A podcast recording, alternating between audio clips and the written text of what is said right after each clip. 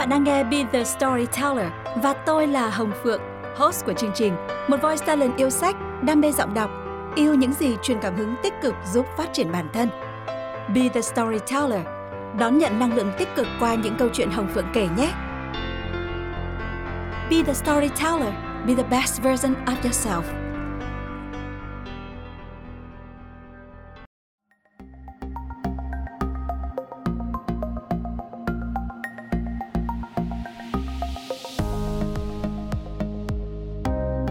Xin chào, xin chào, chào. Mừng các bạn đã quay trở lại với podcast số 13 của Hồng Phượng.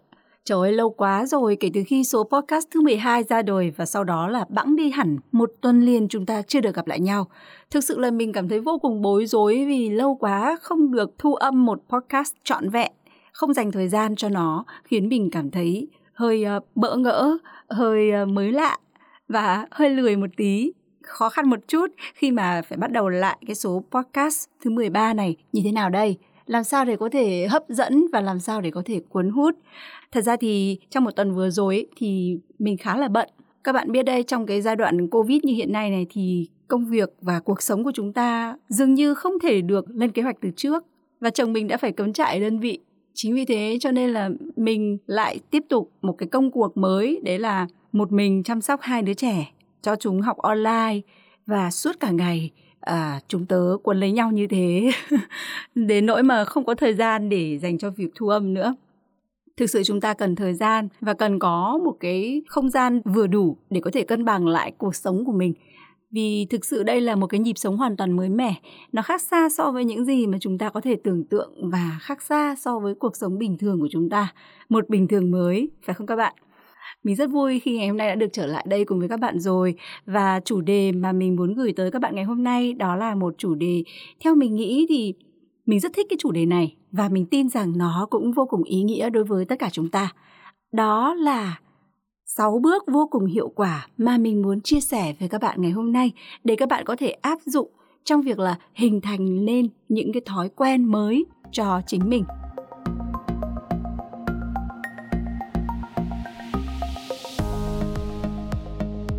Vâng, thưa các bạn, như các bạn đã biết đấy, 40% thói quen quyết định nhịp sống của chúng ta mỗi ngày. Đây là thông tin vô cùng chính xác được nghiên cứu bởi Tom Colley, tác giả của cuốn sách Rich Habits, thói quen của những triệu phú tự thân. Xuất thân là một kế toán viên công chứng được cấp phép. Khoảng thời gian mà Tom Colley tư vấn tài chính cho các khách hàng của mình cũng là khoảng thời gian mà ông nhận ra rằng có rất nhiều những vị khách hàng họ rất giàu có. Vì sao họ lại giàu có đến như vậy? Trong khi có rất là nhiều người còn đang nghèo khổ ở ngoài kia. Và ông đã quyết định dành ra 5 năm cuộc đời mình để nghiên cứu, đặt ra gần 52.000 câu hỏi, à, quan sát và ghi lại hoạt động hàng ngày của 233 người giàu và 128 người nghèo để đưa ra cái à, kết luận đã được viết nên trong cái cuốn sách của ông. Đó chính là 30 thói quen giàu có của những triệu phú tự thân. Và thực sự thì ông đã chứng minh được một điều rằng là thói quen tuy là những hành vi những cái tư tưởng, những cái suy nghĩ mà nó đã là cái nếp hằn rất là sâu trong tâm thức, trong ý nghĩ của mỗi chúng ta, trong cái cách suy nghĩ, cách hành động của chúng ta mỗi ngày. Dù là có thể rất nhỏ thôi, nhưng nếu như mà bạn để ý thì cái điều đó nó quyết định thành công của mỗi con người, thậm chí là nó quyết định đến vận mệnh của chúng ta rất là lớn.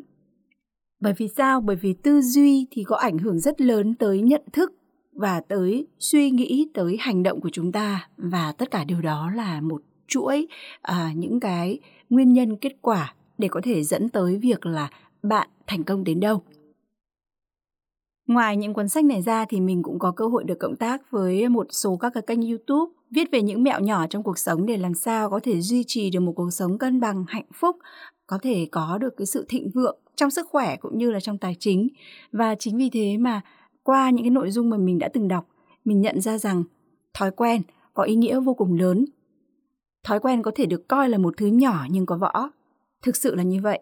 Bạn hãy tưởng tượng mỗi ngày chỉ riêng cách uống nước của bạn thôi mỗi ngày 5 cốc nước. Nếu bạn có thể duy trì được đủ lượng nước cần thiết như vậy bạn sẽ hoàn toàn khỏe mạnh và cung cấp đủ nước cho cơ thể.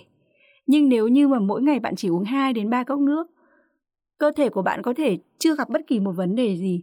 Nhưng theo thời gian, 2 năm, 3 năm hoặc 5 10 năm sau, bạn có thể sẽ gặp một số vấn đề cho bệnh thận. Chính vì thế nên chúng ta không thể nói trước được rằng thói quen của tôi thực sự có ảnh hưởng tới tôi như thế nào ngay lập tức, mà chúng ta sẽ chỉ nhận ra nó khi mà sự đã rồi.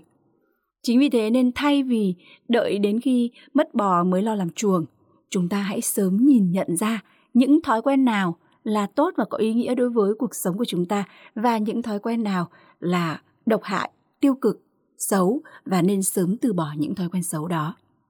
Có những thứ mà chúng ta thừa sức để nhận ra được nó là những thói quen xấu đúng không ạ? Ví dụ như là việc ăn uống không điều độ, ví dụ như là việc uống quá nhiều rượu bia hay là hút thuốc lá, một thói quen khó bỏ của các đấng mày dâu. Tuy nhiên thì đấy là những thói quen xấu và có hại cho sức khỏe mà ai cũng có thể nhìn thấy được và chắc chắn là chúng ta nên sớm từ bỏ những thói quen đó. Bởi vì nó là một cái hệ lụy ảnh hưởng tới sức khỏe của các bạn rất là lớn. Và nếu như càng sớm từ bỏ thì các bạn càng khỏe mạnh hơn. Và việc khỏe mạnh cũng sẽ giúp chúng ta đạt được thịnh vượng trong công việc, trong cuộc sống, trong sức khỏe.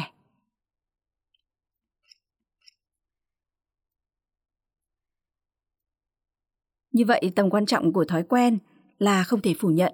Và rõ ràng là tuy đây là những cái vấn đề rất nhỏ trong cuộc sống thôi nhưng lại đóng góp một vai trò rất lớn và mang tính quyết định đối với thành công, đối với cái sự thành đạt trong bất cứ lĩnh vực nào của mỗi chúng ta, phải không nào?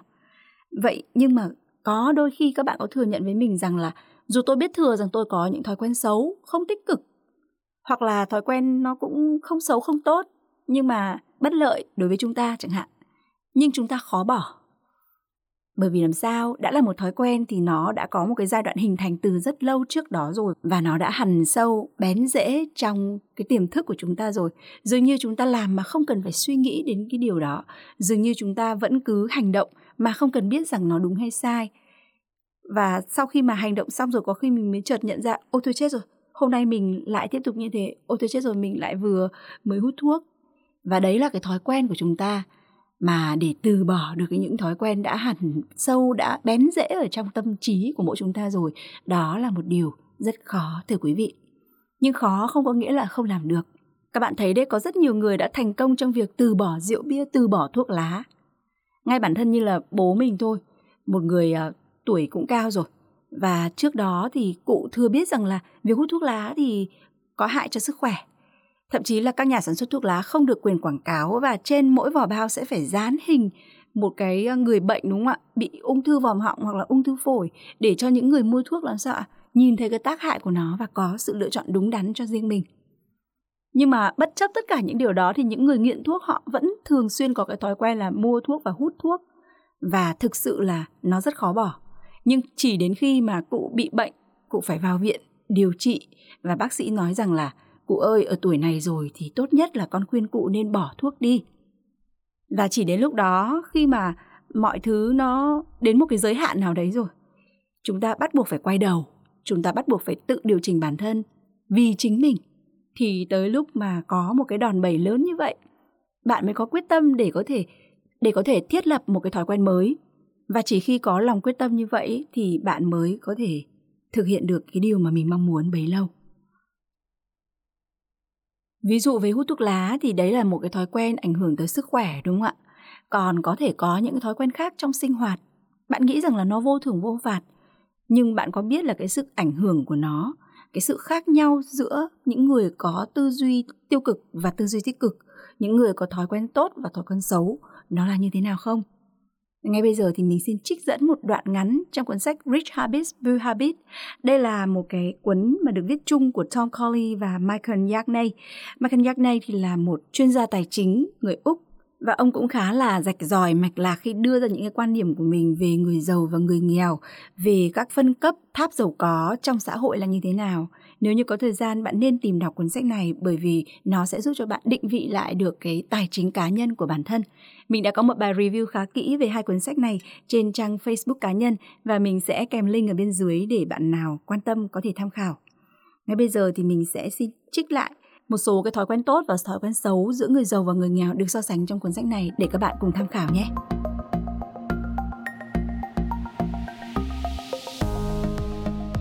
Người nghèo tin rằng phải có tiền mới kiếm ra tiền, người giàu biết rằng có thể dùng tiền của người khác để làm giàu. Người thành công xử lý vấn đề và thách thức một cách nhanh chóng và hiệu quả. Họ không nhắm mắt làm ngơ, họ đối mặt với thách thức và dùng chúng để tôi luyện bản thân. Người nghèo gieo rắc vào đầu con trẻ những niềm tin hạn hẹp về tiền bạc. Trái lại, người giàu truyền cho con trẻ những niềm tin đầy giải phóng về tiền. Người nghèo dạy con trẻ sống đủ ăn, người giàu dạy con trẻ cách làm giàu. Người nghèo dạy con trẻ hạnh phúc với những gì chúng có, người giàu dạy con trẻ theo đuổi ước mơ và hướng đến những vì sao. Người nghèo đặt kỳ vọng thấp để khỏi thất vọng, trong khi người giàu đặt kỳ vọng cao để có động lực. Người thành công quản lý cảm xúc hiệu quả hơn hầu hết những người khác. Họ cảm thấy tất cả cảm xúc như chúng ta, nhưng họ không phải nô lệ của cảm xúc. Người nghèo giảm thiểu tầm quan trọng của tiền trong mắt con trẻ, người giàu dạy con trẻ về tầm quan trọng của tiền. Người thành công giỏi giao tiếp và họ có ý thức giao tiếp. Người thành công an nhiên tự tại, họ không tìm kiếm giá trị bản thân từ những thứ họ sở hữu, người họ quen biết, nơi họ sống hay là ngoại hình họ trông ra sao. Người nghèo nghĩ học hành kết thúc khi rời trường lớp và ưa thích giải trí hơn học hành. Người giàu liên tục học hỏi và phát triển. Người thành công hào phóng, họ tìm kiếm niềm vui trong việc giúp người khác thành công. Người thành công có xu hướng khiêm tốn, họ vui vẻ nhận lỗi và xin lỗi, họ tự tin về khả năng của mình nhưng không tự cao. Họ vui vẻ học hỏi từ người khác, họ vui vẻ giúp người khác tỏa sáng thay vì tìm kiếm hào quang của cá nhân. Người nghèo không tin vào phát triển cá nhân. Người giàu biết tài sản cá nhân không thể tăng nhanh hơn sự phát triển cá nhân. Người thành công vui vẻ bơi ngược dòng để làm điều hầu hết mọi người sẽ không làm. Họ không phải người thích làm vừa lòng người khác và họ không cần lúc nào cũng được tán đồng. Đó chỉ là một phần trong số một loạt các quan điểm mà Tom Colley và Michael Yagney đã đưa ra trong cuốn sách Rich Habits, Poor Habits, cũng như là bên cạnh đó là 30 thói quen giàu có mà Tom Colley đã tổng hợp như mình đã giới thiệu với các bạn vậy. Và chắc chắn rằng là nếu như mà bạn có thể có cơ hội đọc được hai cuốn sách này thì bạn sẽ còn có động lực lớn hơn nữa để thay đổi bản thân mình để uh, thúc đẩy bản thân uh, hãy biến chuyển những cái thói quen xấu trở thành những thói quen tốt để chúng ta có thể sống một cuộc sống mà giàu có thịnh vượng hơn chỉ cần là về mặt sức khỏe hay là mặt tâm lý hạnh phúc thôi cũng là đã đầy đủ rồi còn chưa nói tới vấn đề là thành công trong tiền bạc tài chính và như mình đã nói đấy ạ điều quan trọng nhất đó là việc mà bạn dám thay đổi, đó chính là động lực ở bên trong bạn. Còn thay đổi ra sao ấy thì chỉ cần nếu như mà bạn đã có động lực, đã có lòng khao khát, bạn sẽ đặt câu hỏi, vậy làm thế nào tôi có thể thay đổi được thói quen xấu đó? Thì chắc chắn bạn sẽ có câu trả lời. Đây là một vấn đề khác mà mình sẽ đề cập trong những số podcast tiếp theo. Và bạn có tin không? Chỉ cần tâm bạn có mong muốn, có khao khát, đặt ra một câu hỏi cho chính mình chắc chắn là bạn sẽ có câu trả lời cho vấn đề của mình. Còn ngày hôm nay thì chúng ta sẽ cùng nói tới một cái phương pháp mà các bạn hoàn toàn có thể áp dụng để làm sao giúp thay đổi những cái thói quen cũ, hình thành những thói quen mới và làm cho chúng ăn sâu bén rễ vào tư tưởng của bạn và xóa bỏ hoàn toàn mô thức cũ.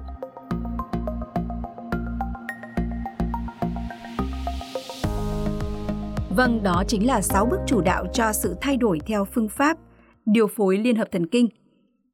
Không biết các bạn đã từng nghe tới cái tên Anthony Robbins và phương pháp điều phối liên hợp thần kinh của ông hay chưa? Nhưng mà nếu như các bạn có cơ hội, hãy tìm đọc hai cuốn sách của ông. Anthony Robbins là bậc thầy trong cái nghệ thuật truyền cảm hứng, tạo động lực cho tất cả mọi người. Và ông cũng đã có hai cuốn sách gây tiếng vang rất lớn, đó chính là Đánh thức con người phi thường trong bạn và Đánh thức năng lượng vô hạn.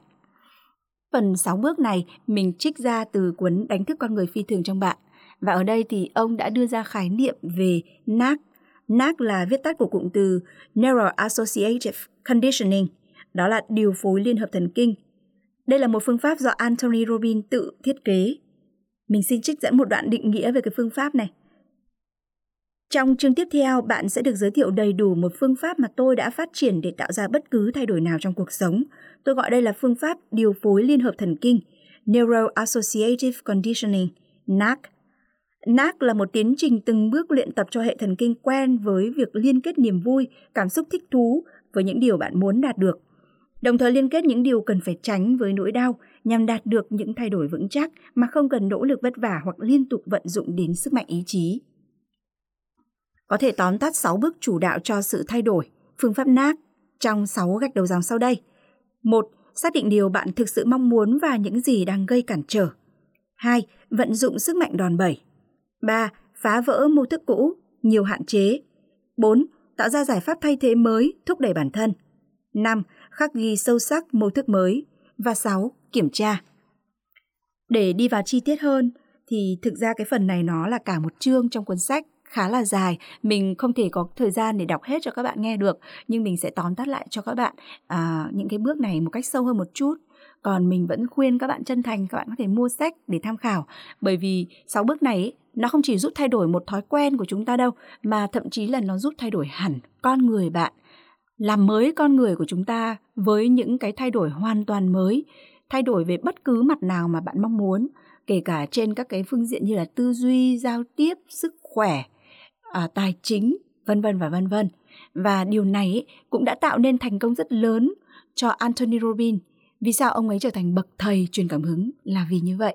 Và tất cả các thầy dạy NLP ngày nay cũng như là những cái chuyên gia truyền cảm hứng, các cái diễn giả mà chúng ta rất là quen tên ở Việt Nam thì họ cũng đang áp dụng những bước trong cái quy trình 6 bước nác này của thầy Anthony Robbins để truyền dạy lại cho tất cả chúng ta. Chỉ là cái cách truyền dạy của họ và những cái buổi diễn thuyết của họ nó tạo ra một cái không khí sôi nổi, truyền động lực rất là lớn. Không biết là các bạn nạp được những gì sau buổi đó nhưng thực sự cái không gian khi mà bạn trải nghiệm ấy, mình đã từng trải nghiệm một buổi phễu như vậy thì ờ, quả thật là nó tạo nên một không khí rất là sung cho tất cả những người tham gia. Thế còn thực tế là việc hành động và cái việc mà áp dụng đến đâu ấy, vẫn là phụ thuộc ở chính các bạn thôi. Nên có những học trò rất là xuất sắc của những người uh, diễn thuyết như vậy họ vô cùng tri ân thầy cô họ có thể xuất hiện trở lại để À, khẳng định một lần nữa cái hiệu quả của những phương pháp mà các thầy cô đã truyền dạy. Nhưng theo mình thì tốt hơn hết trước khi tham gia những buổi đó, nếu được, hãy tìm mua sách và chắc chắn là bạn sẽ ngẫm ra được những điều gì đó vô cùng ý nghĩa và thú vị cho chính mình.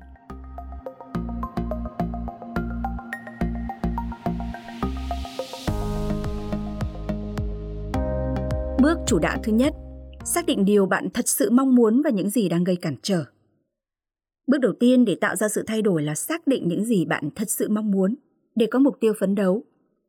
Các bạn biết đấy, như mình đã lấy ví dụ, là khi và chỉ khi bạn bị đẩy tới ngưỡng giới hạn chịu đựng của mình, chỉ trong cái hoàn cảnh như vậy bạn mới thực sự có một quyết tâm lớn để có thể thay đổi.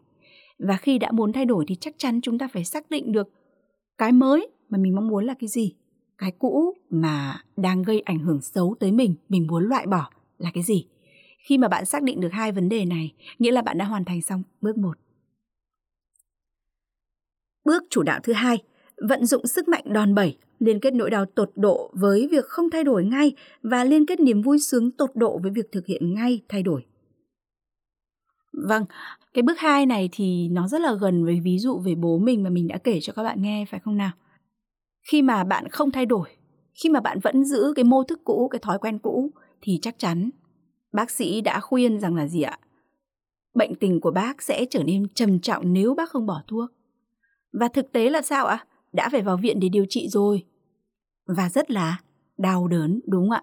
Chính vì thế nên đó là cái ngưỡng chịu đựng mà bố mình đã trải qua và bố mình biết rằng nếu tiếp tục giữ mô thức cũ thì sẽ phải chịu đau như vậy đấy. Và thậm chí là đã được trải nghiệm, cho nên là người ta cảm thấy sâu sắc hơn bao giờ hết cái nỗi đau khi mà vẫn giữ mô thức cũ và người ta biết sợ các bạn ạ. Sợ để mà quyết tâm từ bỏ và người ta tin tưởng rằng khi mà thay đổi thói quen cũ bằng một thói quen mới, kết quả người ta nhận lại sẽ là gì? Sẽ là sức khỏe tốt hơn, sẽ là không bệnh tật và không cần phải đến gặp bác sĩ, không cần phải chịu đựng những cái nỗi đau khi mà những cái thói quen cũ xấu, tiêu cực đã ảnh hưởng và dày vò thân thể bạn như thế nào. Đấy chỉ là một ví dụ rất là cụ thể liên quan đến sức khỏe của chúng ta, những thứ mà các bạn hoàn toàn có thể dễ dàng cảm nhận được. Còn có rất nhiều những thói quen khác nó không ảnh hưởng tới chúng ta một cách trực tiếp như vậy thì rất khó để chúng ta có thể nhận ra nó. Vậy thì làm sao để chúng ta có thể à, thay đổi được chúng? Việc này thì chắc chắn là phải nhờ vào cái kiến thức, tư duy, cái sự hiểu biết của các bạn thôi. Chúng ta sẽ phải tự tìm hiểu, tự nhận thức và tự tìm ra cho mình được đâu là con đường mới mà mình muốn đi và đâu là thứ đã lỗi thời, đã lạc hậu, đã cũ, gây cản trở, gây những ảnh hưởng xấu, gây tiêu cực mà mình muốn từ bỏ.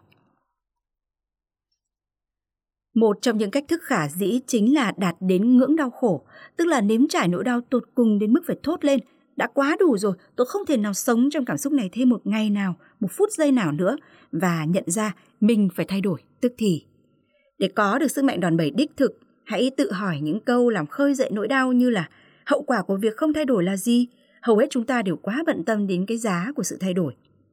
Bạn có thể bận tâm rằng là ôi trời nếu mà thay đổi thì tôi sợ là như thế này, tôi lo là như thế kia, ờ, liệu tôi có thể làm được hay là không? Không tôi sẽ thèm thuốc mà chết mất. Ví dụ như vậy thì đấy chính là những cái bận tâm đến cái giá phải trả của cái sự thay đổi mà chúng ta luôn luôn nghĩ tới trước khi là chúng ta nghĩ tới cái giá mà chúng ta phải trả cho việc duy trì những thói quen xấu cũ. Nhưng còn cái giá của việc không thay đổi lớn đến dường nào, ta sẽ lỡ mất điều gì trong đời nếu không thay đổi. Việc không thay đổi đã khiến tôi mất mát những gì về mặt tinh thần, cảm xúc, thể chất, tài chính hay là tâm linh. Hãy khiến cho nỗi đau của việc không thay đổi trở nên mạnh mẽ và sống động ngay trước mắt, khiến bạn không thể trì hoãn hành động thêm một phút giây nào nữa. Hãy tạo ra những lý do đủ mạnh để việc thay đổi diễn ra ngay lập tức chứ không phải là vào một ngày nào đó trong tương lai. Phần đông trong chúng ta có một cái xu hướng là rất là hay trì hoãn, đặc biệt là đặc biệt là với những việc gì mà mình thấy là nó cũng chưa cấp bách lắm, mình chưa nhìn thấy cái nỗi đau hiện hữu ngay trước mắt thì mình vẫn còn trì hoãn. Và đây chính là điểm mà tác giả nhấn mạnh, chúng ta phải đẩy cái cảm giác đau khổ nó lên tột cùng để khi mà tới mức giới hạn của nó rồi thì mới tạo ra được một đòn bẩy đủ mạnh để chúng ta có thể quyết tâm thay đổi. Bước chủ đạo thứ ba, phá vỡ mô thức cũ. Einstein đã từng nói một câu vô cùng nổi tiếng mà mình có thể lấy ra để minh họa cho cái bước chủ đạo thứ ba này đó là người nào mà cứ lặp đi lặp lại cùng một hành động mà mong chờ kết quả khác nhau chính là kẻ điên. Vâng, ở đây thì tác giả có viết là có lần tôi nghe được một định nghĩa về sự điên rồ là lặp đi lặp lại cùng một hành động nhưng lại mong đợi có một kết quả khác. Bạn hoàn toàn không có vấn đề gì, mọi nguồn lực bạn cần để thay đổi đang nằm trong tay bạn, chỉ là do hệ thống các liên hợp thần kinh khiến bạn không phát huy hết năng lực của mình thôi. Và điều cần làm là hãy tổ chức lại các chuỗi phản ứng thần kinh để giúp chúng không ngừng dẫn dắt bạn hướng đến ước mơ thay vì rơi vào thất vọng và sợ hãi. Một trong những cách hay nhất để phá vỡ mô thức cũ của ai đó chính là làm những việc mà họ không ngờ đến hoàn toàn khác biệt với những gì mà họ từng trải nghiệm trước đây. Bước chủ đạo thứ tư, tạo ra giải pháp thay thế mới, thúc đẩy bản thân. Ở bước này thì chắc chắn là bạn cần phải xác định cái giải pháp thay thế à, có thể là ngay từ đầu rồi rằng là nếu như trong trường hợp bạn rơi vào cái vòng quay là um, chán nản thất vọng và muốn từ bỏ, muốn quay lại cái mô thức cũ thì bạn cần phải tìm ra một cái giải pháp nào đấy để thay thế cho cái mô thức cũ này hoặc là lấp đầy cái khoảng trống khi mà bạn đang đang cố gắng từ bỏ mô thức cũ để làm sao tạo ra được một cái mô thức mới. Lấp đầy khoảng trống bằng một tập hợp các lựa chọn mới sẽ mang đến niềm vui tương tự mà không kèm theo tác dụng phụ tiêu cực. Thông thường khi ta phá vỡ những mô thức cũ đến một ngưỡng nào đó, não bộ sẽ tự động tìm kiếm những mô thức mới thay thế, mang đến cảm xúc mong muốn. Điều này lý giải vì sao mà nhiều người bỏ thuốc thành công lại thường tăng cân. Não bộ của họ tìm kiếm một cách thức mới, ví dụ như là ăn nhiều hơn để tạo ra cảm xúc vui thích tương tự. Bước chủ đạo thứ năm Khắc ghi sâu mô thức mới Cách để khắc ghi đơn giản nhất là hãy lặp đi lặp lại một mô thức để nó trở thành đường liên lạc trong hệ thần kinh. Nếu không làm vậy, bạn sẽ sớm quay trở lại mô thức cũ, còn khi lặp lại mô thức mới với một cảm xúc mãnh liệt, bạn sẽ mở ra một con đường mòn, và nếu tiếp tục, đường mòn sẽ trở thành đường cao tốc. Thế nên, ngay khi từ bỏ được một thói quen cũ trong một ngày, bạn cũng cần tưởng thưởng cho chính mình. Hãy khích lệ bản thân khi thực hiện được hành động cụ thể hoặc có tiến triển tích cực về mặt cảm xúc. Lựa chọn đúng thời điểm là yếu tố quan trọng để khắc ghi hiệu quả một mô thức mới. Và cần duy trì bền lâu một hành vi, ta cần thấu hiểu và vận dụng kế hoạch củng cố thay đổi linh hoạt. Hãy đa dạng hóa hình thức khen thưởng để gặt hái được những kết quả tốt hơn trong việc thay đổi bản thân hoặc người khác. Và bước chủ đạo thứ sáu là bước cuối cùng, đó là kiểm tra. Một trong những cách thực hiện kiểm tra là nghĩ từ tương lai, một kỹ thuật trong NLP. Nghĩ từ tương lai có nghĩa là hình dung bản thân bạn đang hành động theo mô thức mới trong tương lai, hình dung ra điều làm khơi dậy mô thức cũ, nhưng vẫn có cảm giác chắc chắn rằng bạn có thể sử dụng mô thức mới thay vì mô thức cũ trong trường hợp đó. Đến đây thì bạn đã nắm trong tay được 6 bước chủ đạo của NAC giúp phá vỡ mô hình hành xử hoặc cảm nhận cũ và xây dựng mô thức mới. Bạn có thể ứng dụng 6 bước này trong bất kỳ khía cạnh nào trong cuộc sống, từ phát triển bản thân, xây dựng mối quan hệ, công việc, dạy dỗ con cái, vân vân.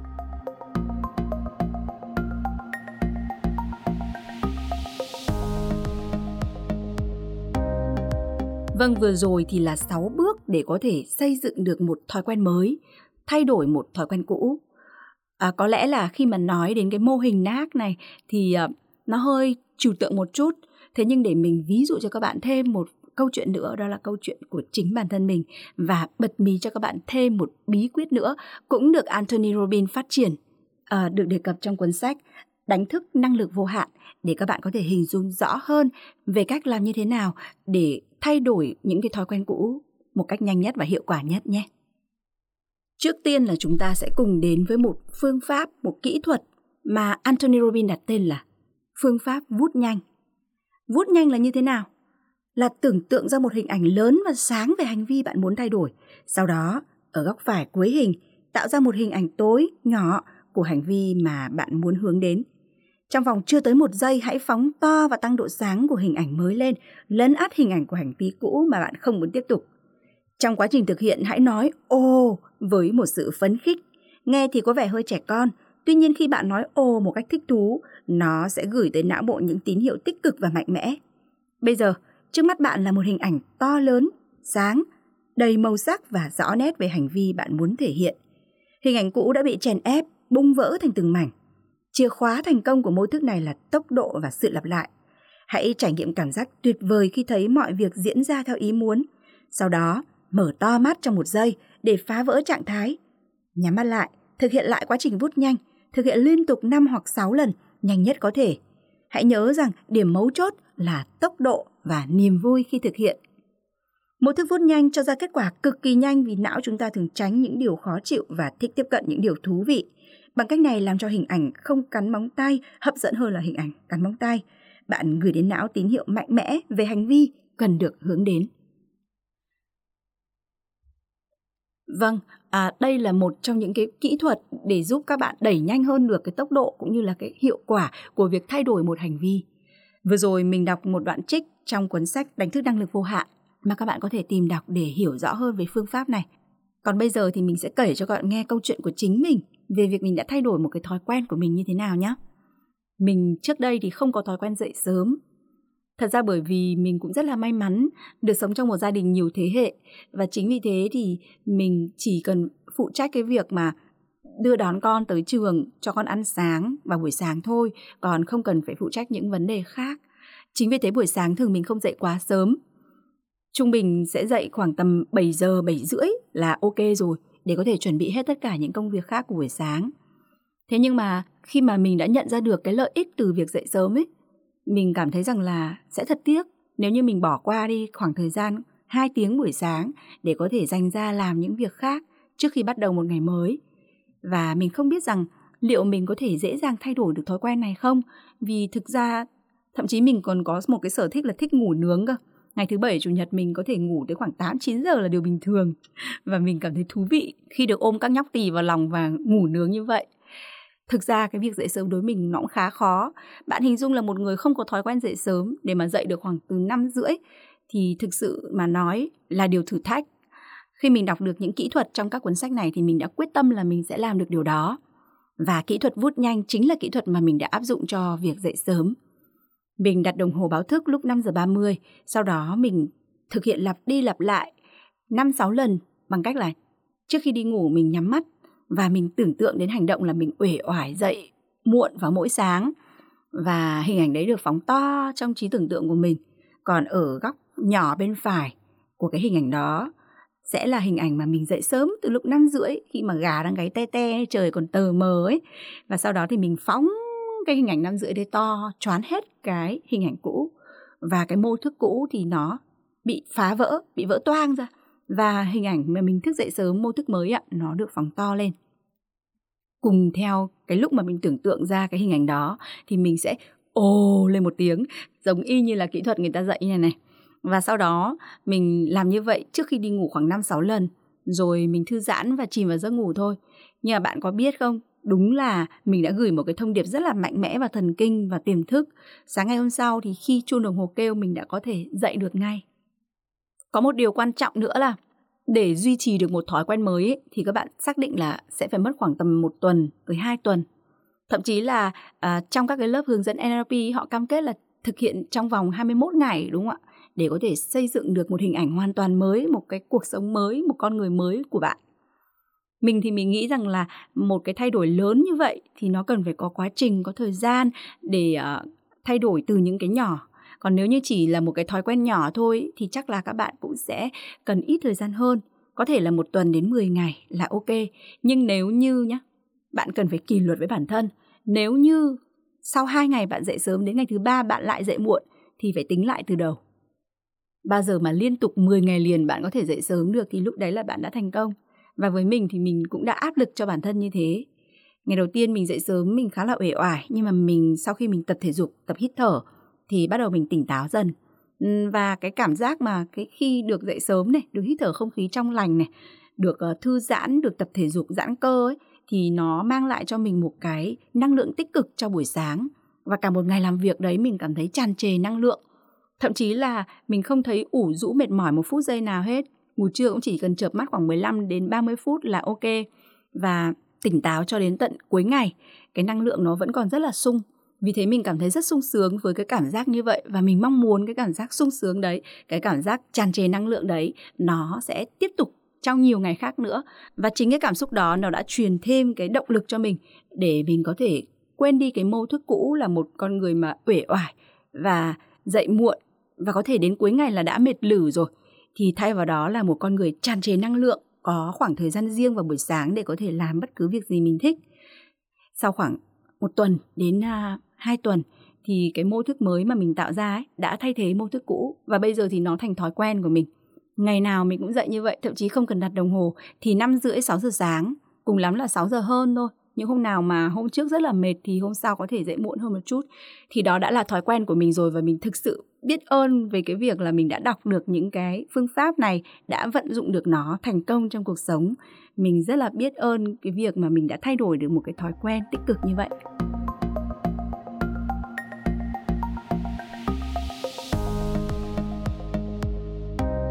Tóm tắt lại, áp dụng kỹ thuật vút nhanh sẽ gồm 3 bước.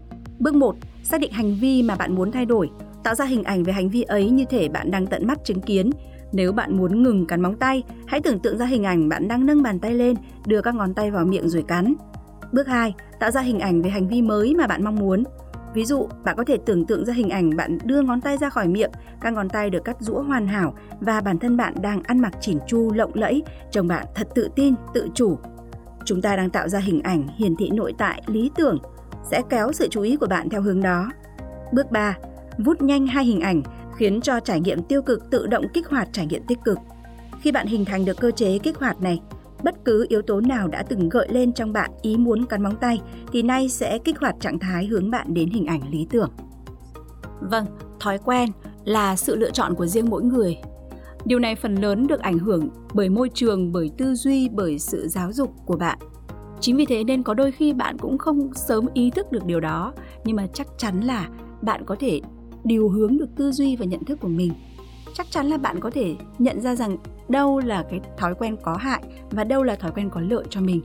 Hy vọng rằng số podcast ngày hôm nay sẽ giúp các bạn có thêm những cái phương pháp hữu ích để các bạn có thể vận dụng, áp dụng vào việc thay đổi chính các cái thói quen của mình, giúp cho các bạn có thể vui sống tích cực hơn mỗi ngày nhé. Còn bây giờ trước khi kết thúc chương trình, mình xin được phép đọc một đoạn trích mà mình thấy rất là hay và ý nghĩa được chia sẻ trên mạng internet về thói quen dậy sớm.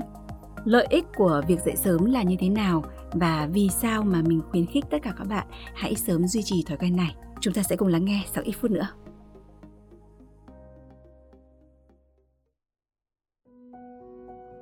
Những người dậy sớm đáng sợ hơn nhiều so với những người thức đêm. Có học giả nước ngoài từng dành ra 5 năm thời gian để nghiên cứu thói quen thường ngày của 177 người thành công khởi nghiệp từ hai bàn tay trắng. Kết quả thu được đó là 99% những người thành công đều có thói quen dậy sớm. Bill Gates thức dậy vào 3 giờ sáng mỗi ngày.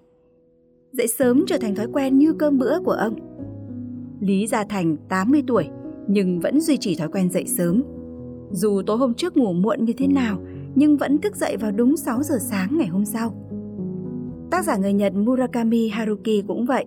Hàng chục năm trời như một, ông luôn kiên trì thức dậy vào 4 giờ sáng để sáng tác mà không bao giờ phải sử dụng tới chuông báo thức. Những người kiểm soát được buổi sáng sẽ kiểm soát được cuộc đời. Một người đến dậy sớm còn không làm được thì còn hy vọng gì đến những việc khác cao xa hơn. Cổ nhân có câu, đời người bắt đầu từ mùa xuân, một ngày bắt đầu từ buổi sáng. Nếu không nắm bắt được buổi sáng thì sao thâu tóm được cả ngày? Những người dậy sớm, họ thực sự mạnh hơn, đáng sợ hơn rất nhiều so với những người thức đêm. Bởi những người dậy sớm họ càng tự giác hơn, tích cực hơn. 8 lợi ích lớn từ việc dậy sớm.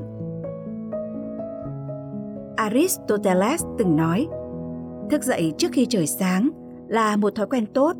Nó tốt cho sức khỏe, tài sản và trí tuệ của bạn. Không thức khuya, chăm dậy sớm có rất nhiều lợi ích, trong đó có 8 lợi ích lớn sau. Thứ nhất, có nhiều thời gian hơn. Những người ngủ dậy sớm có nhiều hơn những người ngủ dậy muộn vài tiếng mỗi ngày. Không tích từng bước, làm sao đi được nghìn dặm. Nước chảy mãi thì đá sẽ mòn. Mỗi ngày vài tiếng chính là con đường tắt hữu hiệu nhất để bạn bứt phá vươn lên và bỏ xa những người cùng tuổi. Thứ hai, trạng thái tinh thần tốt hơn. Những người kiên trì dậy sớm có trạng thái tinh thần ổn định hơn, trí nhớ tốt hơn, đầu óc tỉnh táo hơn, dù làm gì cũng đều hiệu quả hơn nhiều so với những người thức khuya. Thứ ba, khỏe mạnh hơn. Từ cổ chí kim, con người chúng ta làm việc lúc mặt trời mọc và nghỉ ngơi lúc mặt trời lặn, sống theo quy luật tự nhiên. Đồng hồ sinh học trong cơ thể sớm đã quen với việc như vậy. Nếu thức khuya, ngủ nghỉ không quy luật, khiến đồng hồ sinh học bị đảo lộn, cơ thể rất dễ sinh bệnh. Kết quả nghiên cứu trước đó cho thấy, thức khuya sẽ dễ gây đột tử, xuất huyết não, nhồi máu cơ tim. Bởi vậy kiên trì ngủ sớm, dậy sớm là cách để giảm thiểu những nguy cơ rủi ro trên. Thứ tư, cảm xúc ổn định hơn. Những người thường xuyên thức khuya thường hay hồi hộp, lo âu, hỉ nộ vô thường. Ngược lại, những người kiên trì dậy sớm, ngủ nghỉ đúng quy luật, tâm thái thường tích cực, cảm xúc càng ổn định hài hòa hơn. Thứ năm, sức đề kháng và hệ miễn dịch tốt hơn. Thức khuya sẽ khiến huyết áp, hàm lượng cholesterol tăng cao, tạo áp lực cho cơ thể, đồng thời cũng tăng thêm những rủi ro nhất định về khả năng nhiễm bệnh và nguy cơ mắc các bệnh về tim mạch khác. Do vậy, tuyệt đối không thức khuya, ngủ sớm, dậy sớm, duy trì huyết áp ở mức độ bình thường, nâng cao sức đề kháng và hệ miễn dịch cho cơ thể mới là phương pháp dưỡng sinh tốt nhất. Thứ sáu, trẻ hơn những người cùng tuổi. Những người không thức khuya, kiên trì ngủ sớm, dậy sớm, không có cuồng mắt, da rẻ đẹp hơn những người thức khuya, lâu dần sẽ tạo khoảng cách nhất định về nhan sắc so với những người cùng tuổi. Không mong trường sinh bất lão, chỉ mong trẻ hơn những người cùng tuổi. Thứ bảy, đáng tin hơn. Dậy sớm đáng sợ hơn thức khuya. Thức khuya đôi khi cũng phải nhẫn nại, nhưng lại là hành vi thiếu trách nhiệm với sức khỏe bản thân. Còn dậy sớm là tự giác, đồng thời cũng là biểu hiện của sự quý trọng sức khỏe. Những người quý trọng sức khỏe, kiên trì dậy sớm mỗi ngày sẽ khiến người khác cảm thấy đáng tin hơn. Tin cậy chính là thương hiệu, danh tiếng tốt nhất của mỗi người. Thứ 8. Có thời gian thưởng thức bữa sáng. Dân dĩ thực vi thiên, dân coi cái ăn quan trọng hơn mọi thứ. Tia nắng đầu tiên của mỗi buổi sáng hàng ngày chính là một bữa sáng ngon miệng. Những người dậy sớm đều có thời gian để thưởng thức bữa sáng mỗi ngày. Dù đơn giản chỉ là một mẩu bánh mì, một cốc sữa đậu, nhưng vẫn là một sự thưởng thức điềm nhiên và khoan khoái.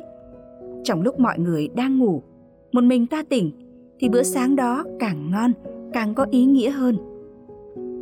Nếu sống đến 100 tuổi, tổng cộng sẽ có 876.000 giờ đồng hồ. Thay vì phung phí trong mộng mị, chi bằng dậy sớm một chút để hưởng thụ nhiều hơn. Sống quy luật, điều độ mới là tôn trọng thời gian. Mong rằng ai cũng có thể dậy sớm để tận hưởng tia nắng đầu tiên của buổi sáng sớm, của sự bắt đầu và của tương lai tươi sáng. Vâng, xin cảm ơn các bạn đã lắng nghe số podcast thứ 13 ngày hôm nay. Chương trình của chúng ta hôm nay đến đây là hết rồi. Kính chúc các bạn sẽ luôn thật nhiều sức khỏe, thành công và hạnh phúc trong cuộc sống. Xin chào tạm biệt và hẹn gặp lại. thank you